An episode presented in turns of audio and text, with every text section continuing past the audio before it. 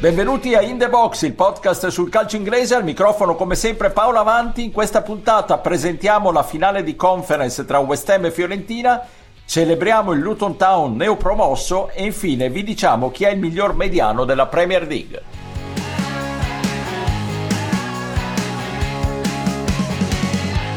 West Ham desperately trying to keep Alkmaar away from their goal, and they've done that. And Pablo Fornals might be able to finish this off, bringing the ball forward, hits it with his right foot, the corner. Pablo Fornals sends West Ham into a first major European final for almost half a century. David Moyes, the manager, cannot contain his delight.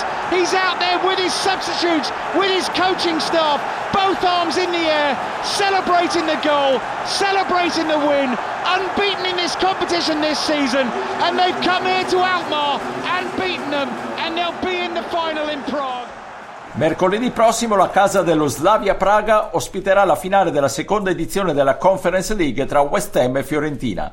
Al termine di una stagione molto al di sotto delle sue possibilità, la squadra londinese può conquistare la sua seconda Coppa Europea dopo la Coppa delle Coppe del 1965. In realtà vinse anche l'Inter Toto nel 1999, ma vale molto meno.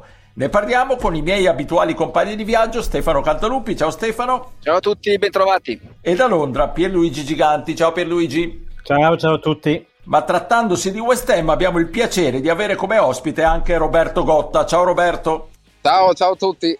Roberto, poi ci parlerai anche di Luton Town, ma abbiamo pensato a te per il West Ham perché hai seguito per un anno intero gli Hammers da vicino nell'ultimo anno del Bowling Ground, scrivendo anche un bellissimo libro ti chiedo innanzitutto come li vedi in questa finale alla fine di una stagione a dir poco tribolata.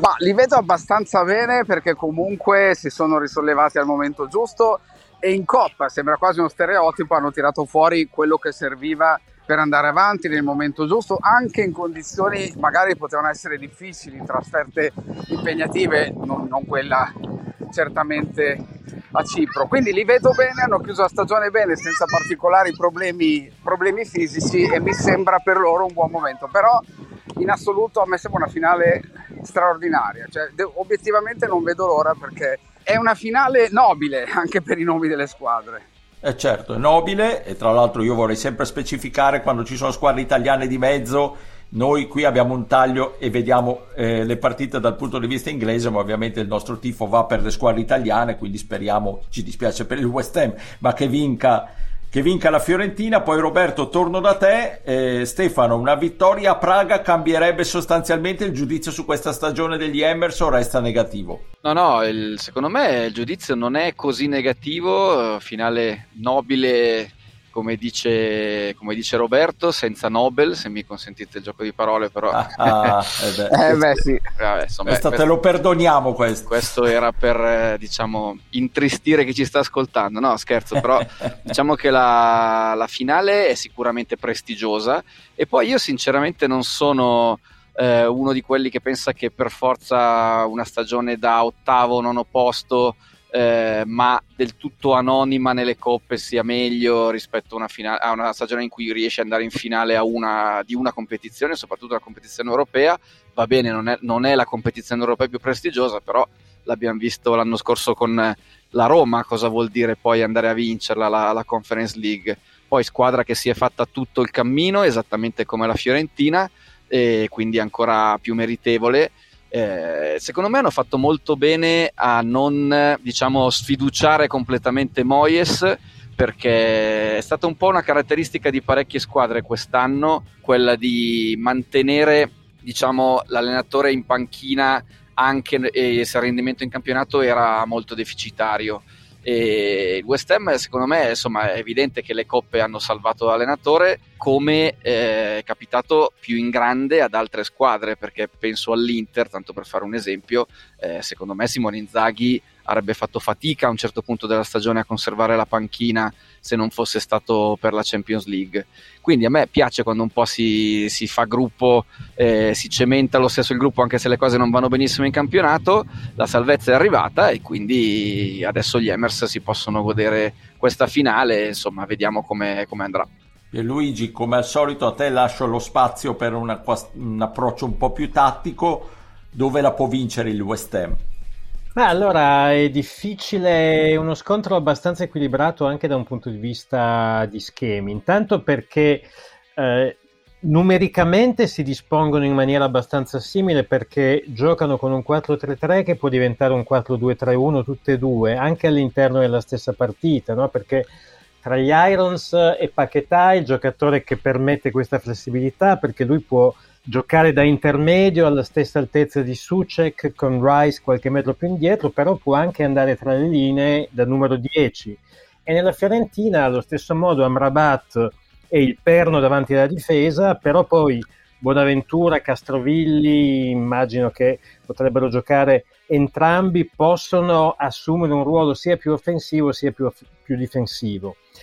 Da un punto di al di là di questa similitudine, però, il concetto di calcio di Italiano e di Moyes è diametralmente opposto, perché l'allenatore della Fiorentina fa del possesso palla il suo credo, mentre eh, lo scozzese notoriamente è un allenatore che predilige copertura difensiva e ripartenze. È difficile dire dove la potrebbero vincere, anche perché durante la stagione tutte e due le squadre hanno concesso parecchio, eh, veramente tanto il West Ham che ha preso una media in campionato di una rete,4 a partita e tutto sommato abbastanza la Fiorentina eh, con 1,1 gol subiti per match. Sarà secondo me interessante a questo punto vedere quale dei due attacchi riuscirà a sfruttare le debolezze delle due retroguardie. Eh, il West Ham eh, non avrà Scamacca infortunato che comunque ha vissuto una stagione molto complicata quindi Antonio sarà quello che dovrà condurre la linea offensiva e provare a sorprendere Milinkovic o Martinez Quarta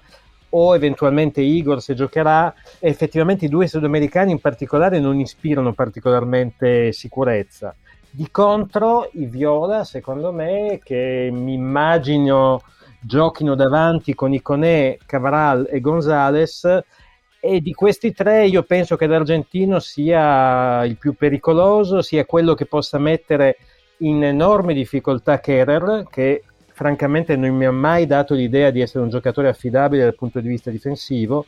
E quindi potrebbe essere sulla fascia sinistra della Fiorentina e sulla difesa destra del West Ham dove la squadra italiana potrebbe avere la meglio comunque assolutamente molto molto equilibrata. Io devo dire che le performance recenti della Fiorentina, anche con la sconfitta in Coppa Italia, ma comunque con una prestazione molto buona, mi hanno impressionato e mm, non darei il West Ham favorito, francamente. Roberto, per chiudere, prima ho citato la vittoria della Coppa delle Coppe del 65, quello è forse il West Ham più forte che ci sia mai stato e quello che ha dato un po' quest'aura un po' leggendaria a, a questa squadra, vero? Ma sì, tra l'altro West Ham è squadra con una reputazione, un seguito anche all'estero spropositato rispetto ai pochissimi successi, eh, alcuni dei quali arrivati in un'epoca in cui non se lo filava nessuno all'estero perché ovviamente le informazioni non arrivavano eh, quello era un grande West Ham che è stato spesso accusato di non aver saputo concretizzare in campionato, ma solamente in Coppa, il proprio talento e potenzialmente avendo tra le sue fila poi dei futuri campioni del mondo, autori dei gol nella finale del 66, effettivamente parlare di spreco è, è, appropriato, al di là del fatto che c'erano altri giocatori validi poi in nazionale non chiamati. Tra l'altro, a proposito di giocatori di lungo corso, hai citato quella stagione 2015-2016, alcuni sono ancora al West Ham, Ogbonna, Antonio, Cresswell, quindi bisogna dire certo. che è una squadra che ha mantenuto alcuni elementi. Nel caso di Antonio, e giustamente è stata fatta la citazione di Scamacca, perché non sono mai riusciti a trovare qualcuno che fosse migliore alla fine, perché anche all'Air, al, al West Ham, non ha saputo rendere. Certo. Certo, in effetti sì, quello è un problema che si trascinano negli anni, anche perché Antonio poi non è una vera punta. Una eh, vera infatti, punta. in quell'anno infatti. giocò anche terzino destro e, e ala, quindi è un'annata molto particolare davvero. Vedremo, vedremo a Praga cosa combinerà.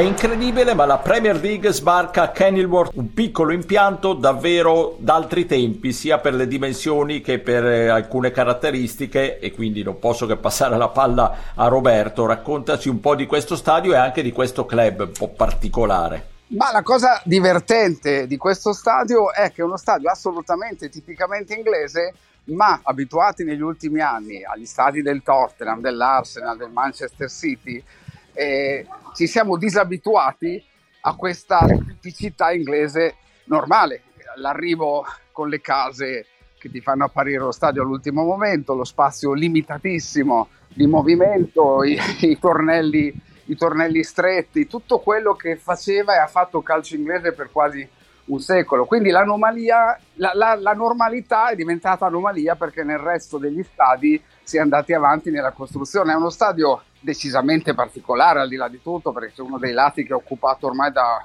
una trentina d'anni da, da box privati ed è il lato sul quale dovranno fare i lavori subito, tant'è che Luton credo abbia chiesto di giocare fuori le prime due partite, se non tre, perché devono adeguarlo non tanto alla capienza che non esiste, cioè una capienza minima nel Premier League è un po' più di 5.000, quanto alle esigenze dei media.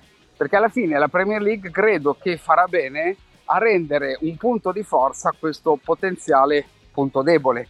E quindi eh, secondo me devono molto molto puntare sulla specificità di questo stadio per dare un'immagine al mondo che comprenda sia la magnificenza di posti come Tottenham Hotspur Stadium sia la, la difficoltà di coabitare in un posto così stretto come, come Kenilworth Road. Quindi c'è veramente tanto da dire di questa situazione, anche per la Premier League. Eh sì, anche ne parlavamo qualche puntata fa quando ancora c'era il Millwall che correva per la promozione e dicevamo Roberto di come anche quella sarebbe stata un'anomalia. Il vecchio calcio inglese, non sempre col suo volto migliore, che riappare nella Glamour Premier League di oggi. Eh, sarebbe stato divertente vedere il Millwall, eh? Cosa dici? Ma sì, tra l'altro eh, una cosa che secondo me va notata, intanto il Luton è la 51esima squadra a giocare nella Premier League, quindi nel campionato inglese post 1992 e alla fine è più della metà delle squadre della Football League 92, che poi sappiamo che c'è stata la separazione rispetto a Premier League. Questo vuol dire un enorme ricambio e poco alla volta tutti quelli che sono saliti, che non facevano parte del giro tradizionale, hanno dovuto appunto adattare le loro strutture. Eh, mai però c'è stata una situazione come questa. Millwall dal punto di vista dello stadio non aveva particolari problemi. No. Problemi potevano derivare appunto da, da reputazione e tutto il resto. Esatto, esatto. Per Luigi, una vera impresa, quella del Luton, sarebbe stata una grande impresa anche se fosse salito il Coventry, altra outsider. Eh e sì. niente, raccontaci un po' com'è andata. Ma intanto una cosa secondo me che bisogna dire è che prima di congratularci con i vincitori e spiegare perché e come si sono imposti, mi pare importante sottolineare che questa finale dei playoff di Championship già prima del calcio d'inizio abbia fatto felici le formazioni di Premiership che il prossimo anno dovranno lottare per evitare la recessione, perché nella statistica relativa al monte stipendi, che spesso è anche sintomatica eh, del valore delle rose che le squadre hanno a disposizione, il Coventry era la penultima di tutta la Championship e il Luton la quintultima, come a dire che gli investimenti necessari per chiunque avesse vinto sarebbero stati ingenti. Ora sappiamo che a mettere le mani al portafoglio, anche se probabilmente senza fare pazzie, dovrà essere il Luton, il cui budget a inizio stagione era addirittura minore di alcune squadre di League One. Però sappiamo che la finale di, dei playoff di Championship è una delle partite con il money sign più alto di tutte, perché se il Luton dovesse riuscire a salvarsi alla fine del torneo che inizierà, quindi 2023-2024, il valore economico di questa promozione ammonterebbe addirittura a 270 milioni di sterline. Uh, mi dicevi come è andata la finale? Beh, gli Hatters hanno vinto meritatamente la finale, secondo me non dimentichiamo che l'anno prima erano comunque arrivati alle semifinali, quindi non è stata una sorpresa così mostruosa da quel punto di vista. Um, sono stati in grado nella partita contro il Coventry di sopperire a tante difficoltà, perché si è infortunato all'ottavo um, il centrale di difesa e capitano Tom Lockyer, hanno poi reagito bene al pareggio del Coventry nel secondo tempo gestendo anche bene lo shock per il punto annullato negli extra time a Joe Taylor e poi nei rigori hanno dato il meglio di sé perché non ne hanno sbagliato nessuno e hanno sfruttato il fatto che Edwards, il loro allenatore, aveva comunque puntato tantissimo nelle due settimane precedenti a eh, raffinare ehm, questa, questa, specialità, no? diciamo, per cui veramente avevano gestito la preparazione alla finale davvero nei minimi dettagli. E qui mi viene spontaneo parlare di Rob Edwards, che è l'allenatore che ha avuto ultimi, negli ultimi 12 mesi, tutto sommato, un, uh, come dire, una performance interessante perché ha avuto due promozioni, prima con il Forest Green Rovers e poi con il Luton, però ha avuto, ha avuto una parentesi disgraziatissima, 10 partite soltanto al timone del Watford, in cui è veramente andata molto male. Ricordiamo che lui è arrivato a Luton a sostituire Nathan Jones, che era andato a Southampton creando parecchi danni nel, nel, nella costa del sud. No? Incroci incredibili. In, incroci, in, incroci, davvero incredibili. Niente, mh, al di là della partita, la storia del Luton secondo me è meravigliosa. Non dimentichiamo che loro tra il 2007 e il 2009 sono passati alla seconda e alla quinta divisione e poi ehm, sostanzialmente hanno ottenuto di nuovo la promozione nel, ehm, nel 2013-2014, sono rientrati nell'English Football League e come diceva mm, giustamente Roberto, loro non hanno mai eh, partecipato, non, non, sono mai stati nella Premier da quando tecnicamente si chiama così, perché proprio l'anno prima che venisse creata la Premier, il 91-92, loro sono stati mm, retro, retrocedettero dalla, dalla vecchia Division 1, uh, per cui insomma sarà bello ritrovarli a distanza di così tanti anni nel, nell'Olimpo del calcio inglese. Certo che riuscire a salvarsi secondo me sarà dura. È vero che le tre squadre neopromosse quest'anno si sono tutte salvate, però Fulham e Bournemouth avevano già comunque esperienze vicine in Premier.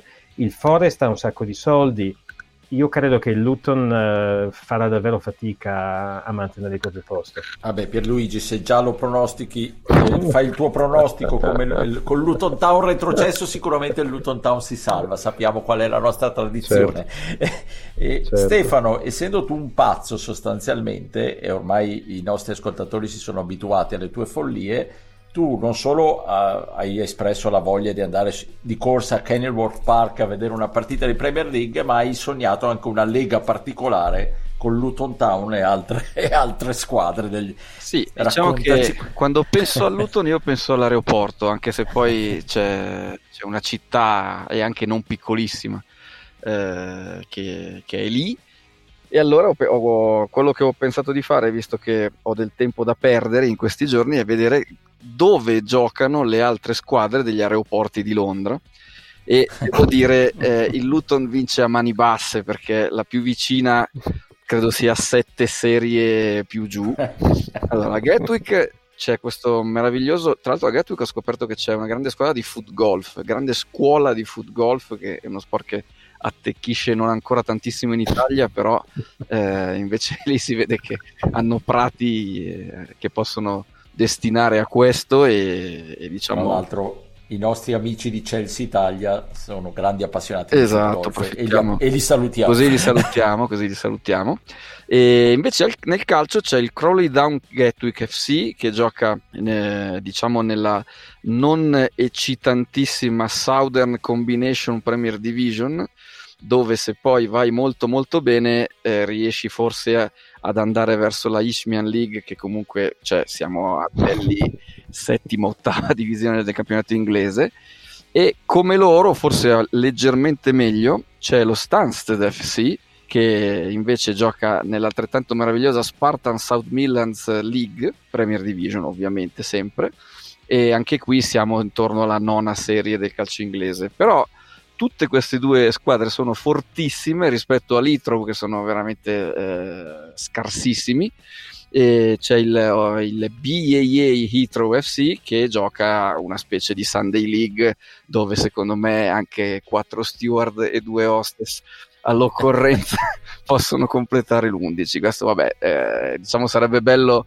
avere, adesso al di là delle, delle squadre delle, con le città degli aeroporti inglesi, a me piace, mi affascina sempre le squadre dove c'è, eh, le squadre di calcio che hanno anche la, l'aeroporto e quindi l'Eintracht Francoforte, queste squadre qua, però insomma diciamo che il Luton avrà altro di cui preoccuparsi nella prossima stagione che non eh, quello che faranno gli altri, gli altri, club degli aeroporti. Io spero che riescano a salvarsi, uno perché la nostra tradizione è sempre di, eh, come stavi appunto dicendo, pronosticare una cosa e poi ne viene fuori un'altra.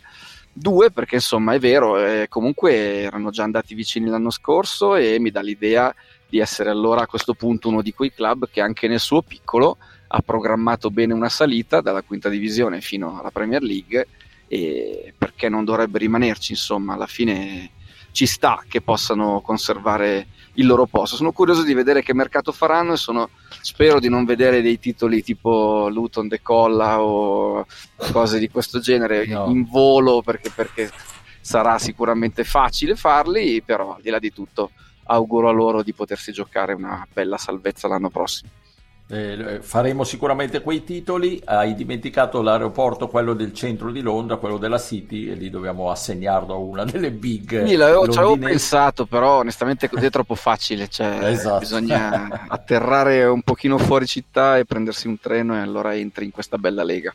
Roberto, nel salutarti e ringraziarti, tu che sei uno che ama andare a vedere partite in posti assurdi, eh. però però le squadre degli aeroporti londinesi secondo me non l'avevi pensata. No, mi ero interessato allo Stansted FC perché ho detto metti che una volta arrivi tanto presto e abbia tempo, chissà che, però assolutamente non avevo mai investigato il discorso Catwick e men che meno Heathrow, eh, poi come ricordate vicino a Heathrow si allenava il Chelsea all'epoca del primo, del primo Zola e in condizioni che adesso sarebbero inaffrontabili per calciatori professionisti, ma che all'epoca erano scontate. Però bello anche l'accenno all'Eintracht Francoforte e tutto questo, perché in effetti eh, io mi ricordo tanti anni fa un pilota dell'aviazione della Marina americana disse il venerdì sera basterebbero le luci degli stadi di high school, di liceo, di football per riuscire a navigare anche senza radar. Ecco, in molti posti in Inghilterra, grazie agli stadi, magari alla sera riesci anche a capire dove sei. È vero, è vero, confermo. Benissimo, grazie mille Roberto, ancora una volta sei stato mm, interessante. Grazie a voi.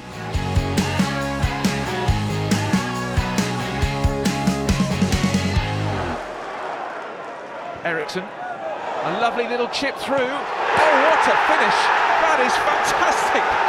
Casemiro with Brazilian brilliance. Acrobatic into the roof of the net.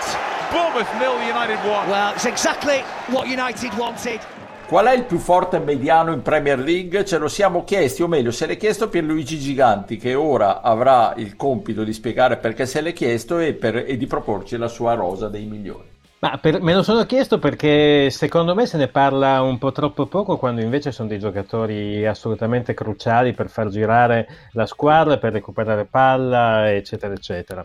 Eh, io ho messo in fila quattro giocatori che secondo me sono quelli che hanno maggior, le, le, credenziali più importanti e sono nell'ordine, vi dico già così vi tolgo la, la, la, suspense sono Rodri, Casemiro, Declan Rice e Thomas Partey. Giusto due parole per spiegare perché li ho messi in fila così. Rodri perché nonostante lui sia uno dei giocatori cui, del City a cui piace meno apparire, difficile che faccia il numero effetto, però è sempre al centro delle manovre dei Citizens. In quasi tutte le azioni del City la palla transita dai suoi piedi, e lui quello che fa la dà via sempre velocemente, continua a tenere vivo il gioco dei suoi, è difficile che sbagli un appoggio, è sempre super concentrato e non è neanche un giocatore che fa comunque solo appoggi ravvicinati perché sa anche regalare assist, ne ha fatti 6 in questo campionato e poi ha un fisico notevole, 190 cm, 82 kg.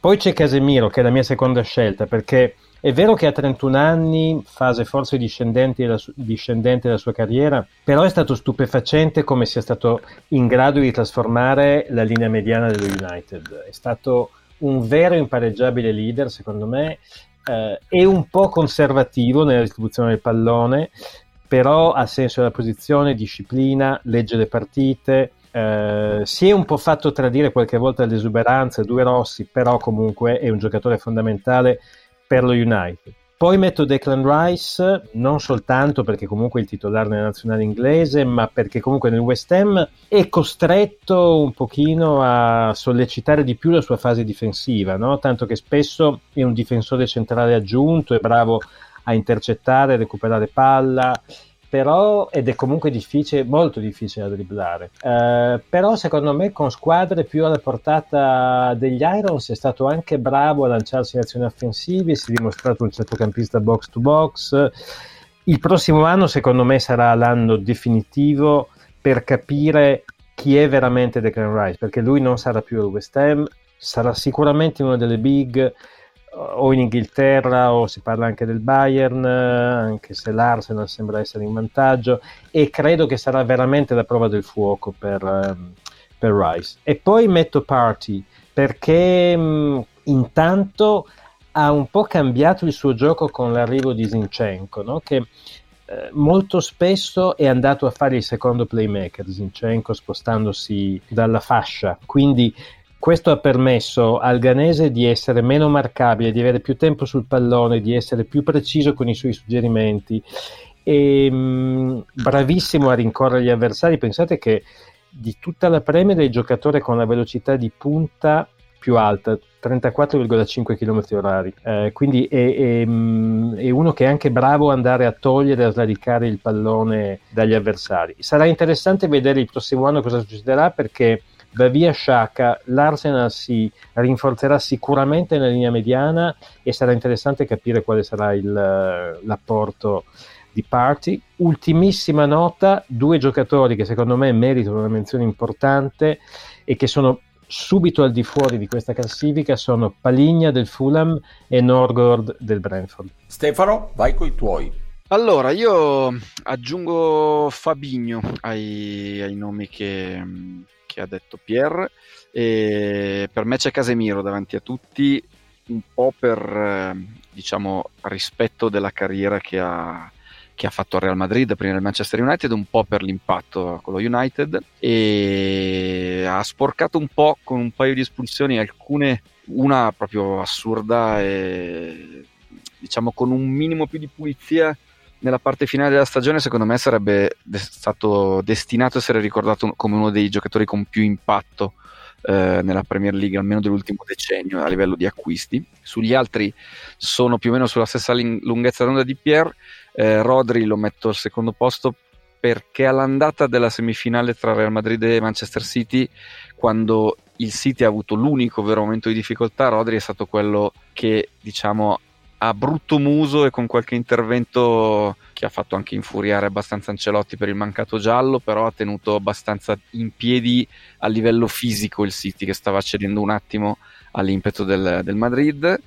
Eh, poi parte in metto che secondo me è stato l'uomo in più della prima parte, soprattutto di stagione dell'Arsenal. Della prima parte. Della prima parte, eh, vedo che adesso stai anche tu, devi, devi mettere la firma eh, certo. su qualcuna di queste cose.